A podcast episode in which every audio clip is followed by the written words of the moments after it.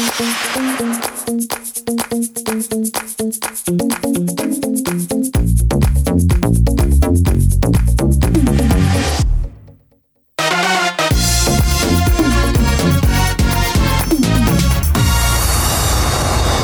hello there, welcome to Monday. It's a bonus.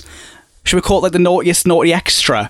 Like We all the do, uh, yeah. all the sort of like pop idol extra sort of thing back in the day. This is the this is the behind the scenes sort of thing where you've got like uh, Stephen Mulhern doing like no, the naughtiest got more naughties or whatever. I don't know. It's Maybe one of we need to go Ibiza and it needs to be like, you know, the way there was Ibiza uncovered. Maybe this needs to be the naughtiest naughty uncovered. Oh yeah, it's like what was that show that was on ITV? Was it oh, it was about the um oh like the travel reps?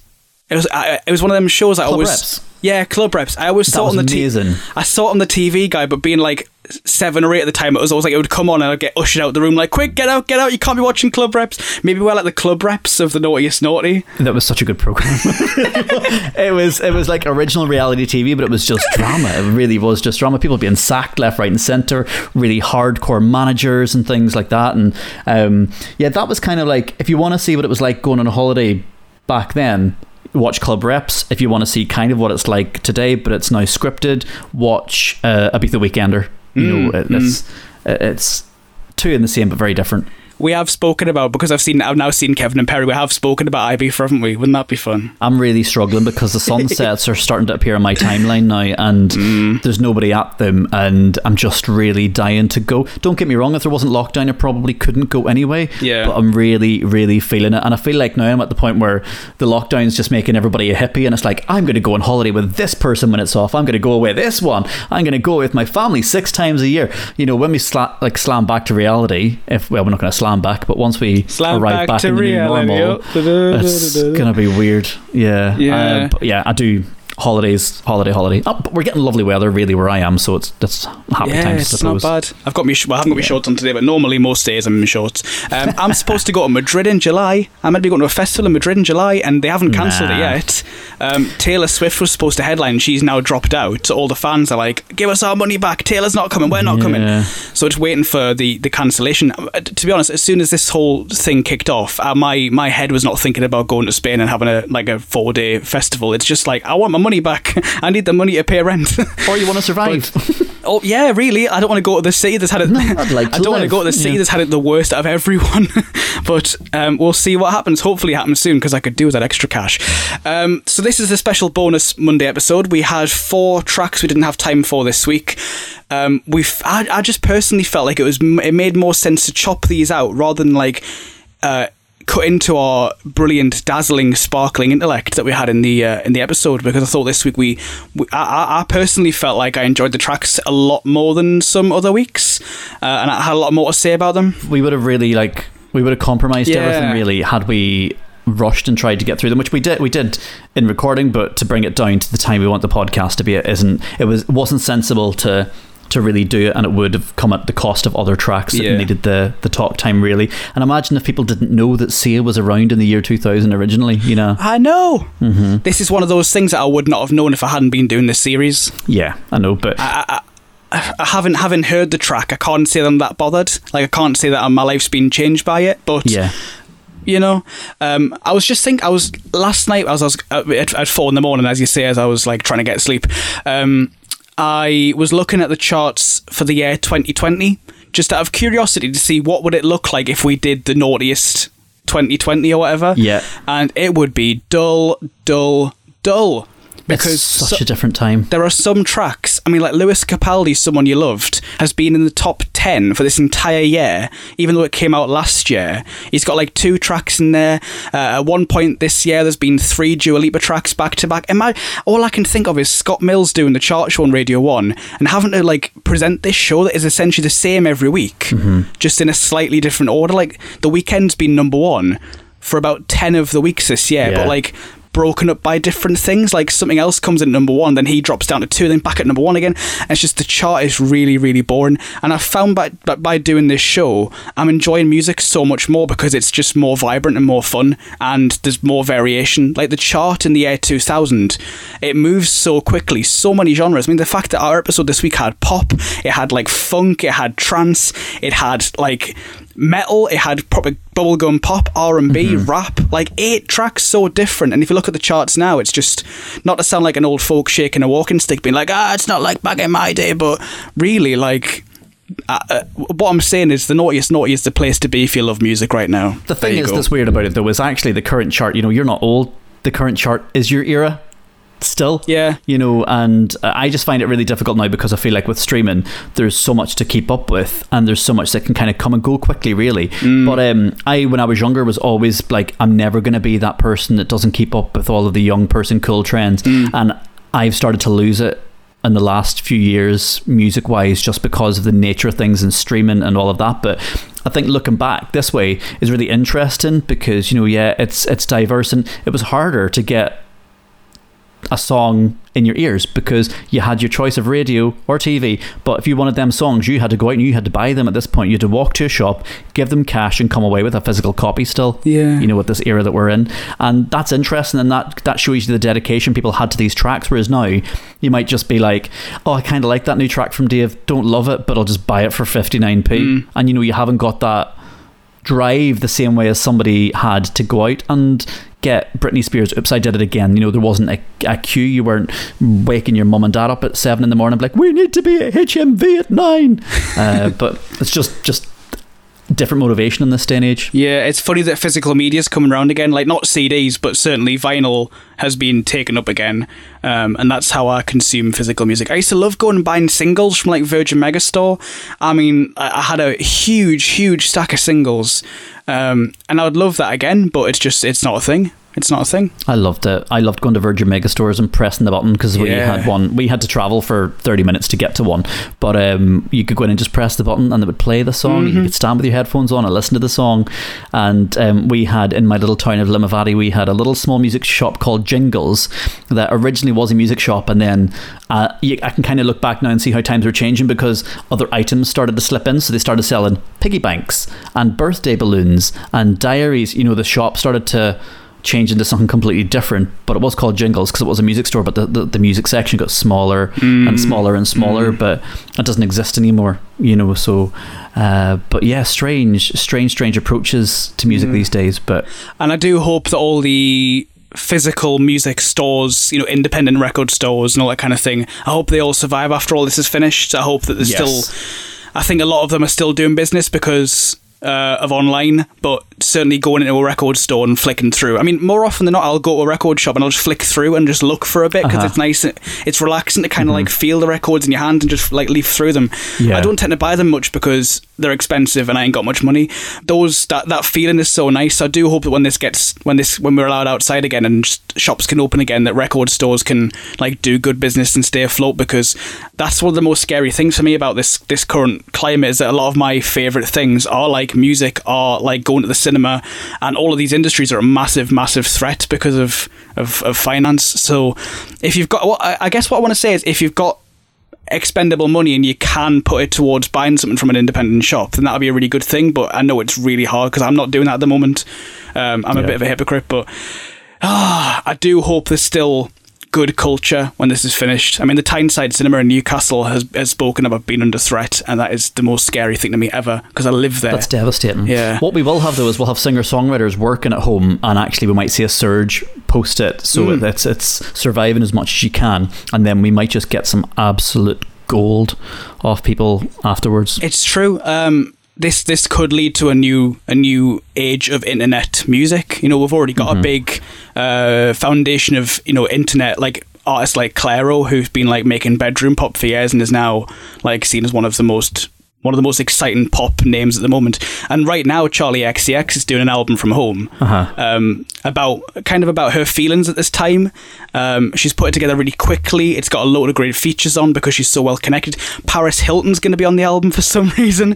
Um, it's so strange, but Jesus. I think in, in terms of creativity, we could get a lot of good stuff out of this. It's just a hope the industry doesn't take too much of a big hit. Yeah. But cer- certainly, I think there'll be a lot of good music comes out of this. Um, I just don't. I hope the isolation thing doesn't turn into. I saw an article this week saying like you know we're gonna get all kinds of like coronavirus jokes and ad libs and stuff in rap tracks. Like we're gonna you know like oh, shagged that girl so hard I gave her coronavirus, or you know those kind of Oh. stuff. It's just like we're gonna we're gonna get stuff like that, and that kind of makes me a bit like, oh fuck. Uh huh. But Nah. we'll see what happens. Anyway, we've got four tracks that will not give you coronavirus. Uh, they just won't get anywhere near our top list, unfortunately. They are from uh, Stephen Gately, Toploader, but first, this from York.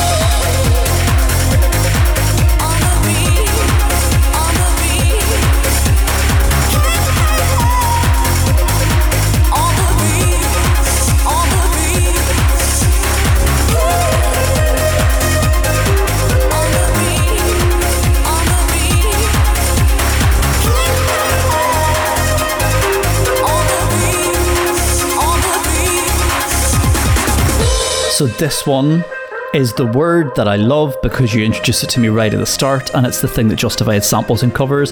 This is transformative. Hmm. So, so, so good. A big sample of Chris Rea's On the Beach, and particularly the one that charted was the York on the Beach CRW remix. Yes, so this samples the guitar riff and vocal hook from Chris Rea, 1986 track.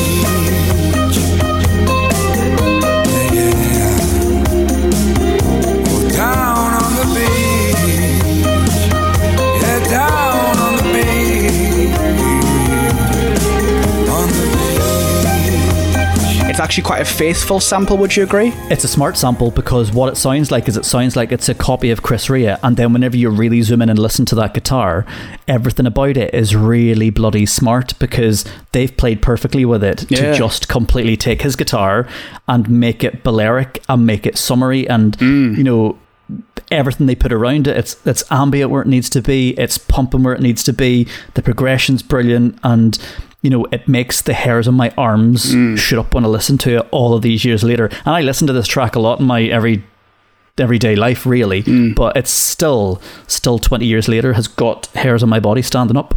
I've heard it a lot on, on your shows because you play it quite a bit, and I've always liked it and I've always looked forward to it. When I sat down and listened to it, I and I was I was thinking about what makes it work, what doesn't make it work. If we're really breaking it down, I think the production's actually a little bit overblown and overstuffed for my liking. Like there's just a lot of contrasting loud sounds that kind of clash with each other. So I actually found it quite a difficult listen when I really dissected it properly. Maybe it's one of those tracks that I need to hear at a distance. Like if I was on a beach and there was a beach party and it was playing through a speaker that was in a corner somewhere else, but being in close proximity to it, I, I was a bit like, oh, uh, mm, no, no, no." interesting idea though. You need to go on a holiday, mate. Yeah. You really need to go on a holiday. And I think if, if that's missing, if it's not giving you the reaction, there's something there that you're not understanding with it. And it's like, you know, the the bass line in it is a thumping bass line where it's it's mastered really well. Um, it's maybe have you watched the video even because Yeah, the video is yeah, like yeah. sun, sea, rock party, boats, friends, yachts, windsurfing, dancing, sunsets. Um, you know what I've put down here, listening to it, actually almost made me cry. Yeah, it's got And it's, it's I got that feeling to it. like once every four weeks, really. But um, yeah, I, I can't figure out what you're missing with this one. Then, if that's the case, because It probably is being stuck inside. It probably is just being stuck indoors and having cabin fever. yeah, it's uh, you might be right. Maybe I maybe I, I'm over egging it really if I look the other way. But you know, for me, this was it was like. Do you know if you could not use a wavy sound? You know, like if you don't use the wavy shore in a track, but there's a way that you can make a different noise that brings you there. There's nothing to do with water and like aqua in this, but it takes you to a shoreline and a coast straight away. Yeah. Yeah. And Chris Rea doesn't because Chris Rea, even though his is called On the Beach, his isn't as warm. Um, and you know he's tarnished with the Christmas brush still, but Yeah. Uh, it's just I think it's been perfectly played by York. To be fair, Okay. I think maybe if I heard it on a beach, I might feel better. But hearing it in my uh, bedroom with very little daylight and uh, smells of old plates of chicken, then th- that might be why I'm not really feeling it as much. But you need to hear it in a travel agent's when you're looking to book a holiday because then you will go from being a three hundred pound self catering to a nine hundred quid per person all inclusive because that song would do it to you if you were planning a holiday and you were going with the lads and you were going on the sesh and you were going to chill on the beach and you were going to come home paler than you left. You know this that song would the travel agents would just take your money. What's a travel agent? Welcome to 2020, Scott. Uh, right, Dancing in the Moonlight. is a song we will cover in the near future. But for now, Yes. Toploader on their debut track, Achilles Heel.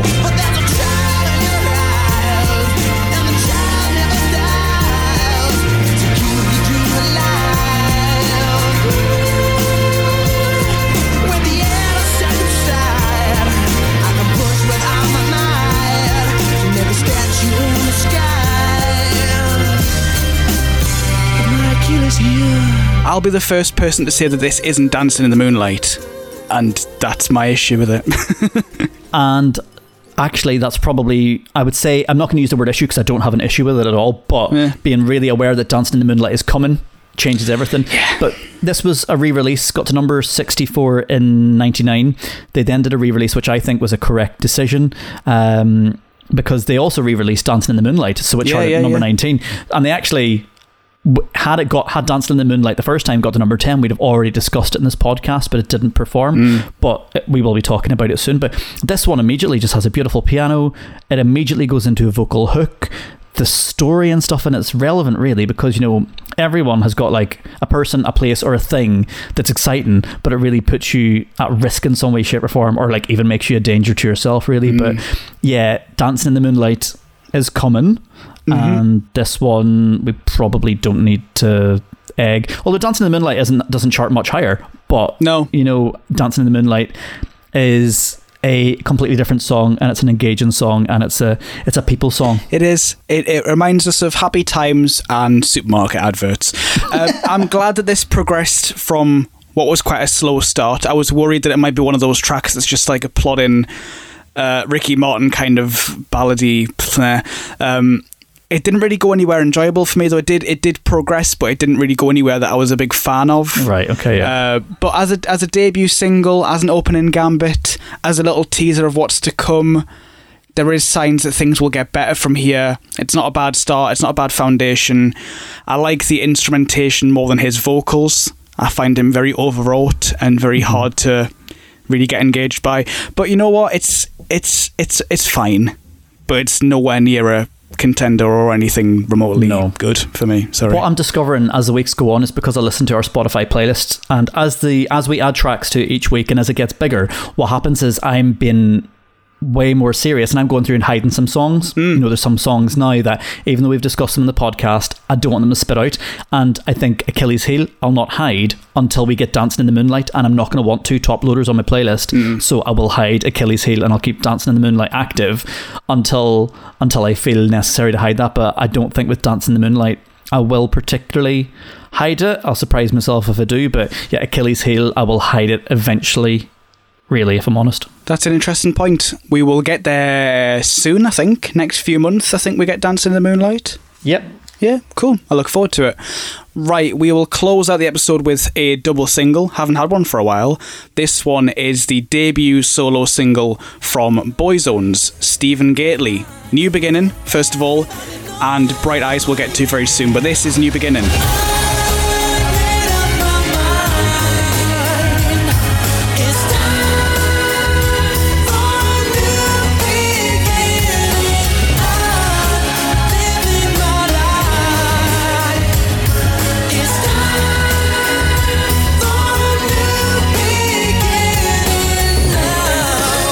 I thought whenever I saw the track listing for this week that this was going to be one of the ones that I redis- or I discovered for the first time because I didn't think I was going to know it, and hmm. then pressed play in it and completely forgot it existed and remember at the time it being compared to a Robbie Williams track because Yeah, yeah. it sounded like a Robbie track, and it was just like a bit of an unexpected one from Stephen Gately. And to me, hmm. this could be like a bit of an unexpected earworm, really.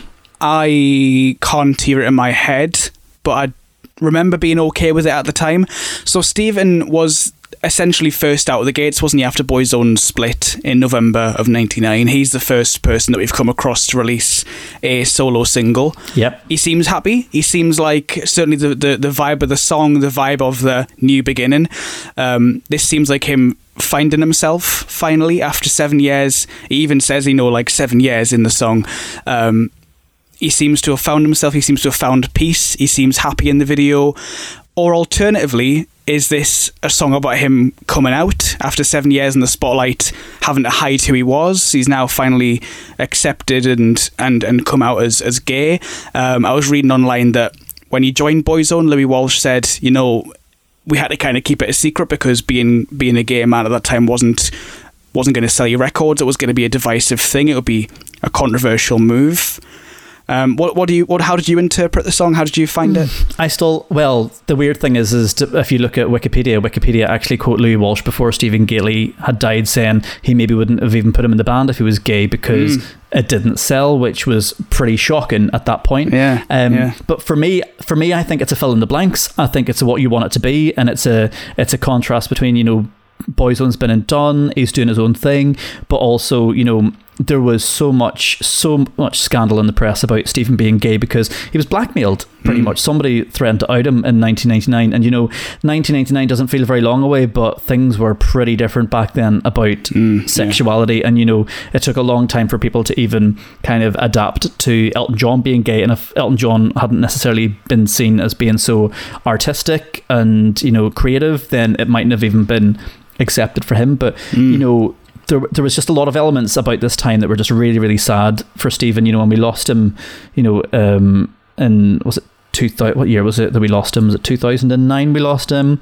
Which was just absolutely heartbreaking just from an undiagnosed heart condition. But I think just everything about this now in reflection is just a little bit sad. But I do think that the I think the the, the tracks that fill in the blanks take from it what you want. But yeah, it, it means different things to different people, and that's quite smart Yeah. and well done to Stephen. Number three in the charts. So that was the A side, and the B side was bizarrely a cover of Art Garfunkel's 1979 track "Bright Eyes," which is best known from the film animated TV thing about rabbits, Watership Down.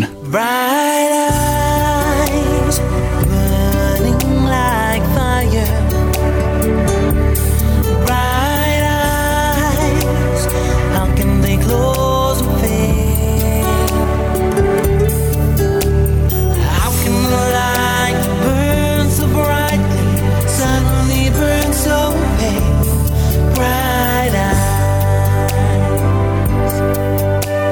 So, fun fact: I have performed this on stage before. Have you? Tell us more. Yeah, video evidence will exist somewhere. So when I was in the Scouts, there's a thing called the Newcastle Gang Show. It's a big stage performance that we put on uh, in the Scouts. Everyone gets together from the region and puts on a big stage performance. Um, this one was at the People's Theatre in Heaton, just round the corner from me. Uh, I did two. I think I nearly did three, but I dropped it halfway through because I got no good parts one year. I was a diva, even at uh, even at 11 years old. Um, I can't remember if I was dressed as a rabbit or not. I don't remember what the exact reason for doing Bright Eyes was, but in my head it makes sense that we were doing some kind of Watership Down scene. I don't know for certain, but the DVD exists. It's kicking around somewhere. It might be at home. I can't go and get it now for obvious reasons, but I think if I can find it when we're out of lockdown, I'll see if I can find the video of me performing Bright Eyes on stage. It's an emotional track, and it reminds it reminds me of that time. So See, it is emotional. when I saw it, yeah. yeah. I mean, uh, Watership Down itself is very emotional because you know, dead rabbits. Um, but I so so so this one particularly, it's it starts off essentially the same as the original, which I'm guessing you've you've heard as well, Scott. I know, like it's not they aren't in my back catalogue or anything like that, but I have had to do my research, and I, I find it really difficult to listen to. To Me be too. fair, because you know, being being Irish, I've got a real big attachment to Stephen Gately, and I just found the whole thing pretty sad, and I was trying to not bum myself out anymore. So Yeah. much so I had to go and research something more positive about him. But Mm, yeah, it's it's sad. It kind of turns into a Balearic slow jam with like sort of like R and B sort of slow funk vibes, and Yeah. I just I didn't I didn't like it. I'm sorry. I know it's I know it's not very on message to say I didn't like it, but I didn't at all. Um, I think the strength of the Art Garfunkel one is just how simple it is, Yeah. and this really goes against that just for like just just for kind of difference sake. Um, so unfortunately, I didn't like it, but I do like New Beginning a lot more. So we're gonna we're gonna end on a positive note. I we can end on a bigger positive because right, this is something that you need to go on Google, and I feel like I give you like a Google to do list every week whenever we do an episode. But you need to you need to you need to experience something with Boyzone. So um, Liam, are you partial to Gay Byrne? Uh, always. Always. So we had in Ireland a late late show with Gay Byrne, which used to be our weekend or late night TV watching, a bit like watching Graham Norton these days or something like Jimmy Kimmel. But uh, years and years and years ago, before Boyzone were a thing, I think there was actually six members in at this point. Uh, there was a production and a performance by Boyzone where Gay Byrne pretty much rips him and just like jokes with him. It's like, so you don't you don't play any instruments, you you don't write your own songs. What what do you do? And they're like, we dance, and half of the band are standing there in dungarees, topless with pecs and stuff. Um, but it just cuts into a track called "Light My Fire" by Clubhouse, and you get Ronan Keating and Stephen Gately raving and proper. This is what I'm talking about in my high school discos. This is what we danced like. So Stephen Gately and Ronan Keating going for it. This is exactly what my discos were like. But that from this podcast because this is quite a sad ending. Go and watch the Gay Byrne performance of Boyzone on the Late Late Show and watch that because it is the best four minutes of your life. it is just absolutely brilliant. And I think that the video that's likely to come back is um, I can't remember the British guy who used to do like a, a satire show, um, Angus Deayton. That is sorry, Angus Deayton introducing it and narrating it, and it's just like pretty funny. And he ends on a really funny thing about like a circular crotch grab by one of the uh, one of the Boyzone groups. So really, really good. But Stephen Gately gone way too soon. But please, Yeah. to remember him in the funniest of ways, go and watch the Late Late Show with Gay Byrne. Search for Boyzone.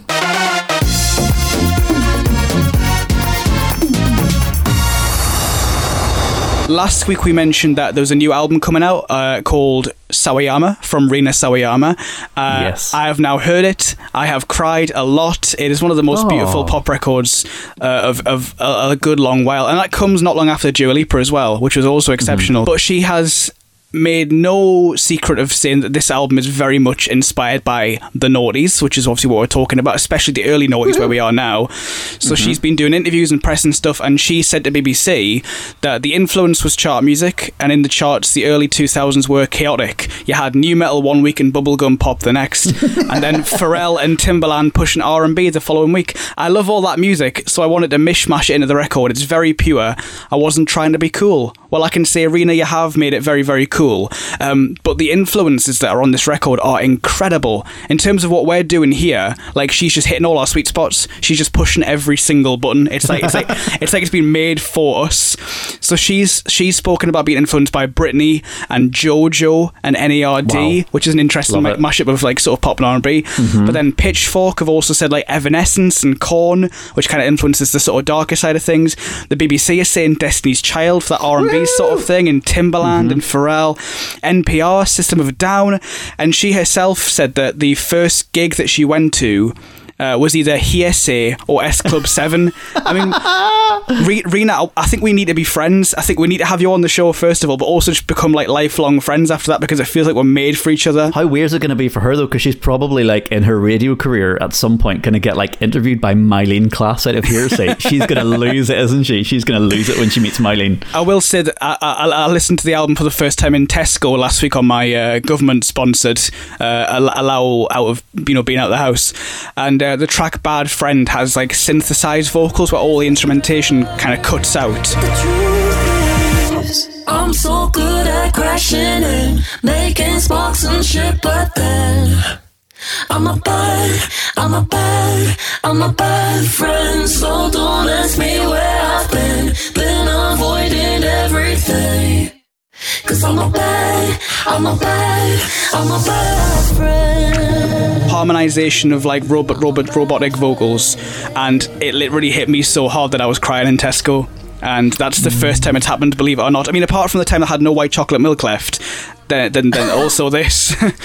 Would you still cry if it was not lockdown in Tesco? I- I'm not gonna lie, it's all building up, and I have had a few weeks now where I've been like, I feel like I should have cried at least once by now, and I've spoken to people and they've said, oh yeah, I've cried by now, and I've cried and I've cried, and I'm like, why have I not cried mm-hmm. yet? I mean, I- Rina, yes, but I'm, I'm, it needs to happen at- at home. I think being in Tesco was heightened, heightened sense of where I was. I think I want to cry at home. I think it might happen today because as we're recording this, in about four hours' time, the brand new track from the 1975 is coming out we've all been waiting for it for about three months, and um, I'm gonna blub until there's no tears left in my body. I think that's what's gonna happen. Interesting. And I'm thinking, you know, really, we should really have Rina Sawayama sponsor this whole podcast. Really, if she's like just a mashup of everything that we're doing, I think her so. album could be like an advert for this actual thing.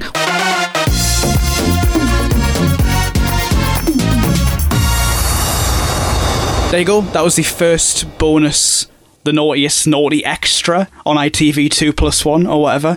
Um, Scott, how do you feel about that? I know for a fact that York on the Beach is one of your favourite tracks in terms of dance music. Still love it. Still love, love, love it. Happy track for me. Again, I want to book a holiday off Yeah. the back of it. That's Yeah. that's how it's done. But it's a strong track. My wife actually said that she thinks I over egg it a little bit, really, because she was there for this track too, and she knows the the breadth of stuff within dance music, and I think I like it more than her, and that always makes me nervous whenever she doesn't like stuff as much as me. But um, you know, we're two people, really. But yeah, still love it. Still makes me feel joy.